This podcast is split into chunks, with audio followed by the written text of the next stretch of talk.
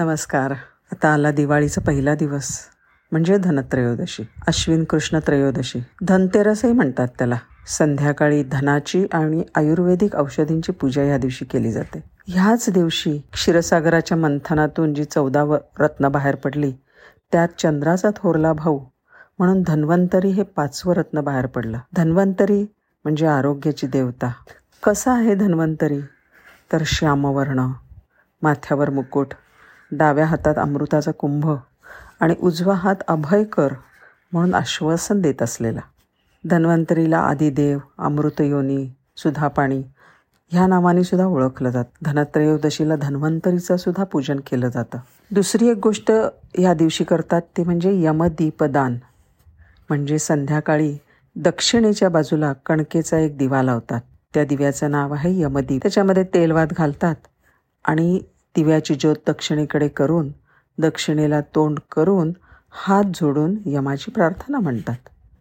M किंवा धर्मराज ही मृत्यूची देवता. या दिवशी त्याची पूजा केल्यामुळे अपमृत्यू टाळला जातो असं समजलं जातं.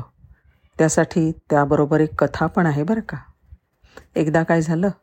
यमराजाने आपल्या दूताला एक प्रश्न विचारला. काय रे? आजपर्यंत तुम्ही अनेक लोकांचे प्राण हर हरण केले. हे काम करताना तुम्हाला एखादा प्रसंग आठवता को? की ज्या वेळेला तुम्हाला वाईट वाटलं? तुम्हाला फार दुःख झालं? दूत म्हणाले आठवतो ना असा एक प्रसंग आम्हाला.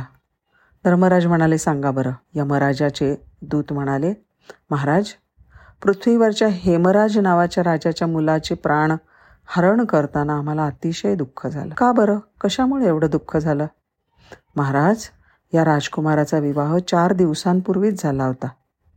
सगळ्या राज्यात राजवाड्यात केवढा आनंदी आनंद होता. पण तो आनंद संपण्याच्या आतच राजपुत्रांनी आपल्या विवाहात साजशृंगार उतरायच्या आतच त्याचे प्राण हरण करण्याची वेळ आली. नुकतीच लग्न झालेली त्याची पत्नी त्याच्याजवळ होती. तिच्या हातावरची मेहंदीही अजून निघाली नव्हती. आणि त्या पत्नीपासून त्याला दूर घेऊन जायचं कायमचं हे करताना आमचे डोळे ओले झाले तिचं शोक बघून आम्हाला फार वाईट वाटलं. हा प्रसंग ऐकून यमराजाला सुद्धा खूप वाईट वाटलं. त्याच्याही डोळ्यात पाणी आलं.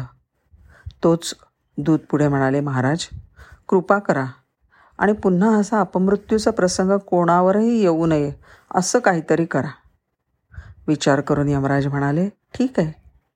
जे लोक ह्या त्रयोदशीला म्हणजे अश्विन कृष्ण त्रयोदशीला मला दीपदान देतील आणि आजपासून पुढे पाच दिवस दीपोत्सव साजरा करतील.